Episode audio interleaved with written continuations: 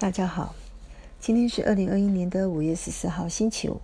今天六十加的日常要跟大家谈的是读商周第一七四六期里面有一个有关巨阳的接班的报道，我觉得非常有意思。六十家人跟大家分享。那巨阳呢，它是一个上市公司，它的代码是一四七七。那大家只要去 Google 相关的资料，就可以发现它是在成衣业里面的绩优生。那我这次呢，倒是不是去想谈它的基本面。刘氏家人想谈的是有关于接班这件事情。接班这件事情真的非常的重要，又非常的急迫。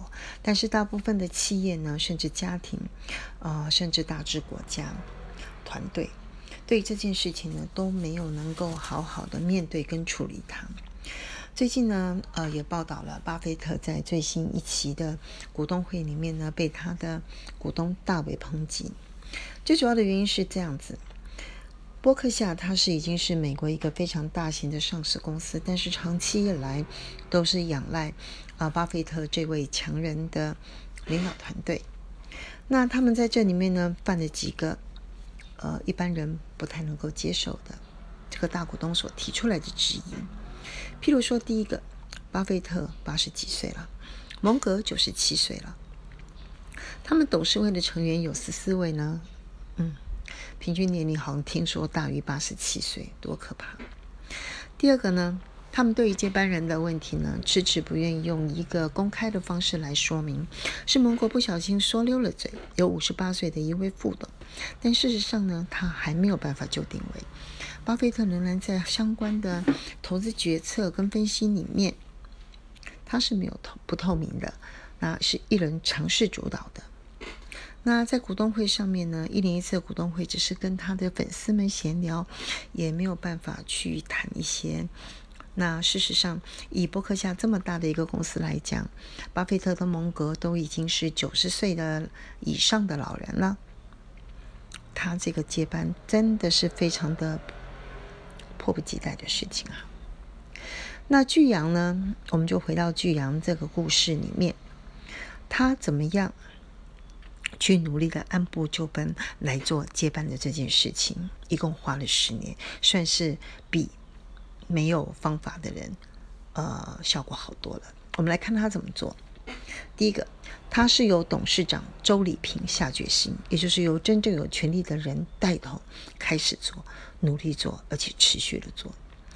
周礼平发现他在五十岁的时候就想要到六十岁退休，但是事实上六十岁他是没有办法退休的，所以他下决心在七十岁的时候，一共用了十年的时间努力了做，他觉得他可以接交班了。但事实上呢，呃，我们看一下他的董监持股来讲，周董他自己本身的持股呢只有六千多张，他的这个钦定的接班人周新平儿子呢两千五百七十五张，那他的另外一个小孩一千九百二十二张，所以其实他的持股并没有想象中的那么高。不过我们还是可以来看他这次的接班工作十年做了什么事情。他整个的关键还是在有权力的人呢，他的意愿、加能力、还有决断力以及持续做这四个关键性。那他怎么做呢？第一个，他列出一个时程表的参序表，就是说能够和董事长周礼平一对一见面聚餐的一个排序表。那第一个部分就要谈名单怎么产生。他们是呢用先由部门内的直属主管。去列他们单位里面具有潜力的名单，然后把名单呢，在第二阶段由呃人资来做核对。第三个，开正式的人才评议会议，他的目标就是找出公司具有潜力的一百个人，然后呢，把这一百人个人呢，由董事长周礼平平均一个礼拜排四个餐具，亲自一对一的。对这一百个员工进行一对一的面谈，他会去谈员工的姓名、年资、目前的职级以及希望晋级的晋升的职级。他希望让这些人有两种人，能够当 leader 的，或者是持续当干部的，能够让他们留下来，然后向上努力的做下去。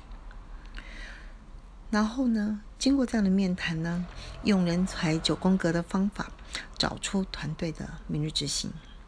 第三段，他呢持续长时间的培养，并且进行聚焦呃绩效追踪。也就是说，每个半年呢，照绩效的分群，啊，大概有三成会泰罗换新，然后这个程序呢持续的做。那做到了第。另外，在这个过程里面呢，他就会发现有一些资深员工或者所谓的不适任员工，呃，看能不能够进行一些辅导。那他的方法希望能够用透明跟公开的方式来讨论。对于比较资深的员工呢，他第一个在他用白纸黑字写下来，提早说明而且公开游戏规则。他让五十八岁的人从就开始就主动的协助他做致癌的规划。六十岁开始就希望他退居第二线，到六十五岁就正式退休。他们面对人性，用胡萝卜加鞭子的方法，再用绩效的评估，把呃主管呢呃的 KPI 指标里面纳入培养人才占比提高到十到十五，然后呢让主管以及员工呢每一半年都要固定的问自己，并且回答一个问题。如果你突然被升迁，谁能接替你的位置？最后，经过九年的时间的呃持续的评估，从一百个人慢慢的缩小范围，筛选出三到五个人的接班团队。在第十年，也就是最后的一年的时候，开始启动宛如家教班的决策。最后，经过呃那个九年的努力之后呢，他们就。呃，找出了呃，大概筛选出三到五个人的接班团队，然后呢，就开始在第十年启动宛如家教班的决策平台。第一阶段呢，他先让这些人呢能够认经过认识，然后希望了解，然后产生共识。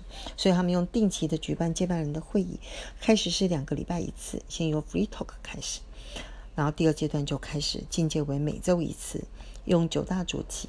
轮流当主席去训练他们的人。好，以上先跟大家分享到这里。